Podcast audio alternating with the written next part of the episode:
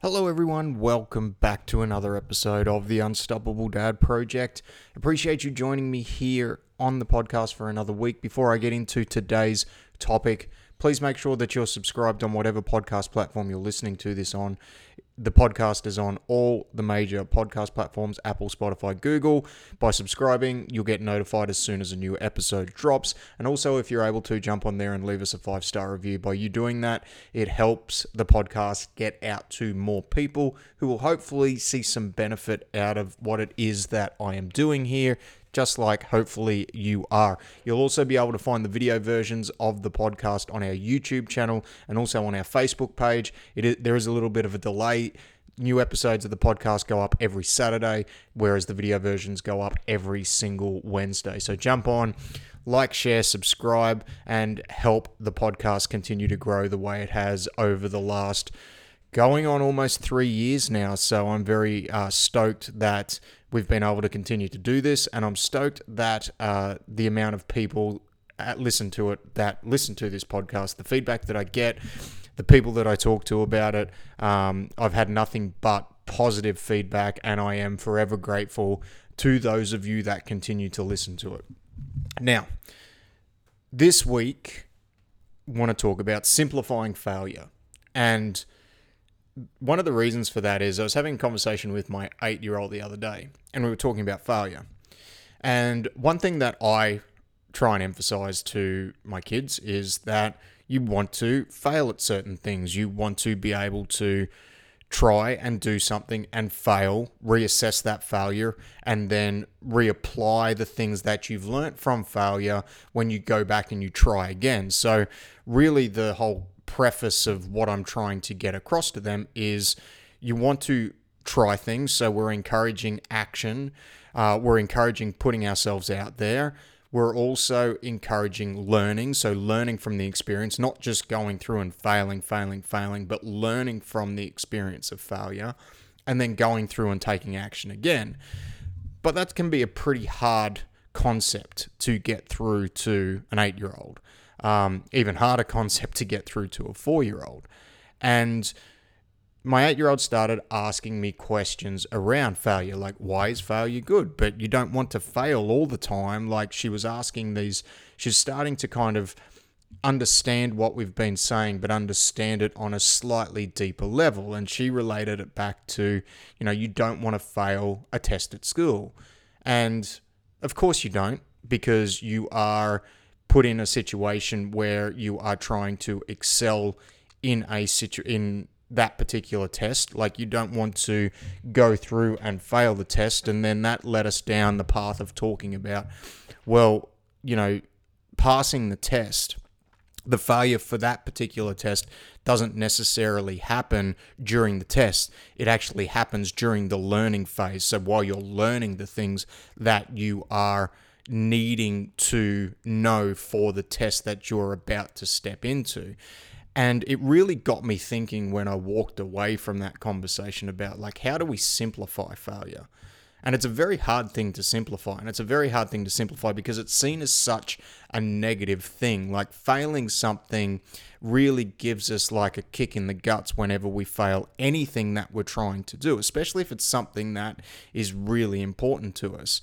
And the thing is, and the thing that I'm always going to try and say to my kids is like it's it's an essential part of life.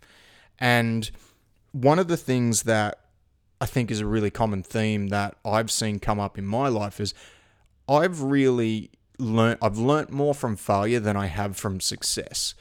The things that I have tried and messed up and then had to go back to the drawing board and work out another approach for and then go back to and try again they're always the things that I've been able to learn more from. It's like, and I, this is a really oversimplistic example, right? From a from a coaching point of view. So from when we first opened the gym, we were a CrossFit gym. And those of you that have done CrossFit over the years, you'll know about, you, you probably know what a double under is. It's where you skip and the rope passes under your feet twice, okay, where while you're in the air. So it's one jump, rope passes under your foot twice. And a lot of people struggle with that. A lot of people struggle to get that. In fact, a lot of people struggle to just skip generally. And I've never struggled to skip. It's been something that I've always done, whether it's from a like a martial arts point of view, because I have done martial arts from a younger age, like it was something that we did in warm ups. And when I first started to try and do CrossFit, like as a training regime, double unders was something that came quite naturally because I'd always skipped. And then transition to becoming a coach in that particular space, it was something that I actually felt found very hard to teach to people because it was not something that I'd struggled with. It was something that came naturally. It was not something I had to, I failed at a lot. So when it came to articulating that process to somebody else and troubleshooting with them, because I hadn't gone through the process of failure myself, I hadn't actually learnt a lot about the ins and outs of that movement and how it was best applied to teach somebody who was struggling with it. Now, I use that as an example because that kind of highlights the point that failure as a as a learning point is really something that is just quite vital and essential as a coach. So when you're trying to teach somebody something, so that can then be applied to as a parent. But then just to loop it back to life in general, like you learn the ins and outs of things when you fail at that. And a lot of us will shy away from failure because it's a hard thing to do because it forces us to really look internally as to what caused that failure and then address any shortcomings that we need to address in order to elevate ourselves to the point where we can then pass or we can then win. And in society, and this is the kind of rabbit hole, I guess, the internal monologue rabbit hole that I've gone down since having the com- this conversation about failure with my daughter, is firstly like you learn when you fail, and there's no way around that. Like you have to fail in order to do the learning, and there is an expectation in society where we need to know everything as men, I think there is this expectation where we need to make sure that we are on point with every single thing that we're doing and we do know everything. And that um, stigma is kind of starting to dissipate a little bit, but it doesn't matter whether it's a man or a woman or whatever it is. Like, there is an expectation where, hey, you should know this stuff. And that expectation, I think, from a parenting point of view, needs to disappear. One thing that I find myself constantly looping back to is hey, like, I don't expect you to know this stuff, but if we're having to rehash over the same things over and over and over again, then there's no learning happening. Like we're, we're failing and we're making mistakes, which is a perfectly natural part of life.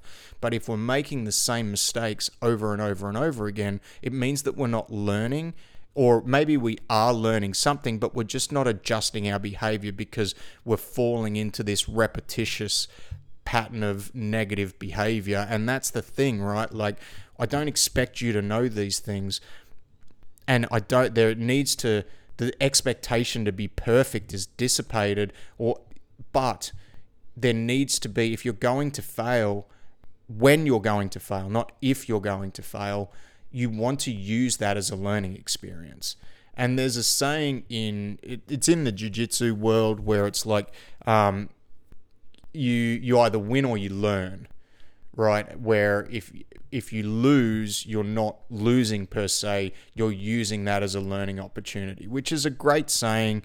I think there's a few things when, when it's with any cliche, right? Like there's also there's always some level of flawed logic with any cliche, but it's kind of a good thing to to loop back to where it's like you win or you learn. If you do lose, like as a failure point, what are we able to learn from that situation, how can we adjust our behavior in order to move forward into a positive direction or get us to the point where we're actually going to start to win or we're going to start to get things right? But a lot of things here, and a lot of what I believe stops people from trying, which stops is is failure. And within failure, there are so many little things that we can unpack. There is the expectation to know everything, which I've just covered off on.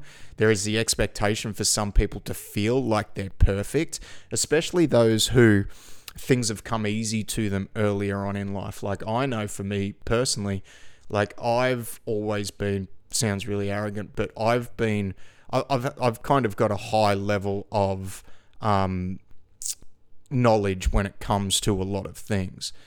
And as a kid, and and through school, there was always an expectation when you're kind of one of the seen as one of the smarter people in the class, like book smarts, smarter people in the class, that you should know certain things that maybe other people are going to get wrong. And that can force a particular pattern of behavior around where you don't actually want to try and get things wrong because you're getting this expectation from other people that you should know this stuff when in fact you actually don't. And what I want to make sure I do with it, my kids is make sure that they don't ever feel that way when they're in a position where that maybe they're in a position where should they ask a question or shouldn't they ask a question because a lot of times like I know with myself I wouldn't ask the question because I would feel this expectation where I had to know everything I had to be right and I almost felt like this expectation of perfection where I had to be perfect so I wouldn't ask the question because I didn't want to be seen as stupid. So it was my ego stopping me from progressing and stopping me from learning something from failure. And when it comes to what I'm trying to impart on my kids is I don't want them to feel like they have to be perfect. I want them to feel like they're in a safer space for themselves to be able to ask those questions so that they can learn from the things that they're getting wrong and then they can continue to grow because at the end of the day that's the only way we can continue to grow, I feel, is by continually asking questions. And that's going to mean like we will feel like we're asking dumb questions a lot of the time. But I will guarantee you, after being on the other side of the fence from a coaching and a teaching point of view, when you're kind of put it out to a group where you're looking for questions and no one asks a question generally what happens after you go away from that group environment you start to get into a one-on-one environment like to give you an idea on like the mechanics of coaching say a group class you might have 15 people in the class right and you'll do a group breakdown and then you'll let everybody kind of start to get into it and then you're going to get two types of people. You're going to get one uh, three i should say. You're going to get the first type of people person who does actually understand everything that's going on and they go and they get into it You'll get the second type of person who is a little bit embarrassed to ask the question in front of the group because they think it's a dumb question. They're the only one that needs to know that which generally isn't the case. In a group of 15, if one person's asking a question, there's generally three or four people that need that same information as well. So you'll get them come up to you after the group and ask you in a one-on-one setting where they feel more comfortable. They feel like if it's the only per if they are the only person asking it, they don't feel as vulnerable asking it in that one-on-one situation. And then you get the last type of person that doesn't ask a question at all, sometimes for a multitude of different reasons. But what I find a lot of the time is it's actually not an assumption that they think they know what they're doing. It's more that they are just flat out too scared to ask that question due to fear or of looking stupid, due to fear of not living up to the expectation that they think I had of them, right? And that's the thing when it comes to failure. I think what we need to try and encourage everybody to do, and I reckon it's a lot harder in adults than it is in kids, which is why I'm trying to impart this onto my kids. And it's it's a really hard thing to go through and simplify why failure is a good thing to a child. And so that's got me looping back to this. Like, I think not only do we have to encourage failure, but we've got to encourage questions. We've got to encourage the fact that you don't need to be the smartest person in the room. In fact, if you are the smartest person in the room, you probably need to find yourself a different room because the only way we are going to grow and the only way we are going to expand our knowledge base and not live in our own little closed off bubble is to put ourselves in situations where we are uncomfortable and we don't know everything. There are people there that we can learn from, and we can only learn from them by asking those questions.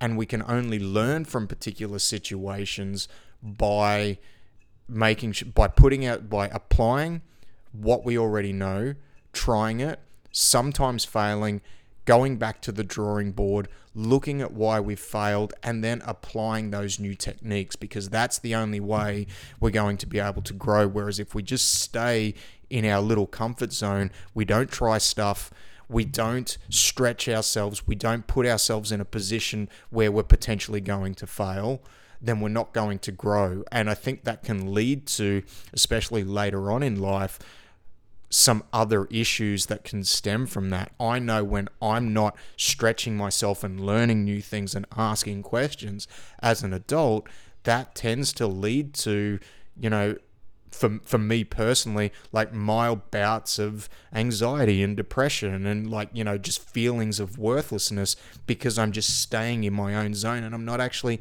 stretching myself or pushing myself to do new things and learn new things and put myself in that position where, hey, I'm potentially going to be wrong here, or I'm potentially going to fail, or I'm potentially going to lose.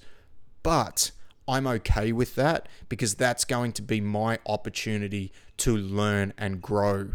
And we've got to not be afraid of criticism. We've got to withdraw our ego from those particular situations in order to continue to grow and continue to be a better human being and morph into a better version of ourselves. And I mean, I've just gone on for about 15 minutes on trying to simplify failure where I really haven't simplified it. But the big thing is, after talking to my daughter and really going through that, it's like if we use the test example, right? And you can use this as like a sport example. And this is what I, this is the actual end of the conversation that I had. When it comes to failing a test, if you if if you've been given the information beforehand if you fail the actual test, the failure is not in the test itself, the failure is in the preparation because you haven't prepared yourself properly. That's going to be the big lesson from failing a test, right? But when you've been where the failure needs to happen from that particular test is not in the test itself it's actually before the test it's when you're learning that information so when you're provided with the new information that you've been given prior to the test and you're going through and you're studying it and you're learning it, the failure is going to happen when you go and you read something and then you try and apply that thing you've read in a particular context and then you ask a question and maybe it's the wrong question. Maybe the question isn't maybe the the question that you've answer you've asked the teacher or the person that's trying to that's going to eventually apply this test is is wrong. Like or the answer that you're lo- it's not going to give you the answer that you're looking for. That's failure and that's learning because you've asked the question and you've got it wrong. And that's okay because you've done it in the preparation. So then when you go and do the test because you've already failed prior if that same topic comes up in that test you then are able to answer that correctly and in that context, that's how I explained it to my daughter. I think she got it. She probably didn't. Look, she's only eight years old. I think she's pretty switched on for an eight year old, and that's just, and that's maybe that's just a general parent thing. Most parents probably think their kids are switched on. However, trying to simplify failure, not only for kids but for adults as well too, is something that I think is so imperative to our overall development as human beings. And not just simplifying failure, but removing the stigma around failure and removing that the real stigma I think within society that sometimes we've been brought up at as is removing that expectation that you have to be perfect all the time or that you have to know everything or that expect expectation that you have to be right. You don't have to be right. You don't have to know everything. In fact nobody knows everything everybody has something to learn. And the more, I think, the more you learn over time, the less you realize you know. It's that Dunning Kruger effect, right? Where you start learning something and you think that you've got a natural handle on it. And then as you start to learn more, you think, holy shit, like I actually don't know anything.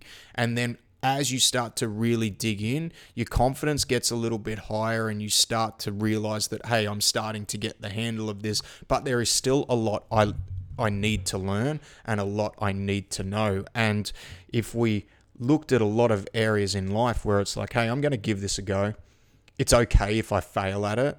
But when I do fail, I want to learn from that failure and I want to adjust my actions, habits, and behaviors in order to start moving everything forward and get to the point where I can get a win out of this or I can be right on this particular subject.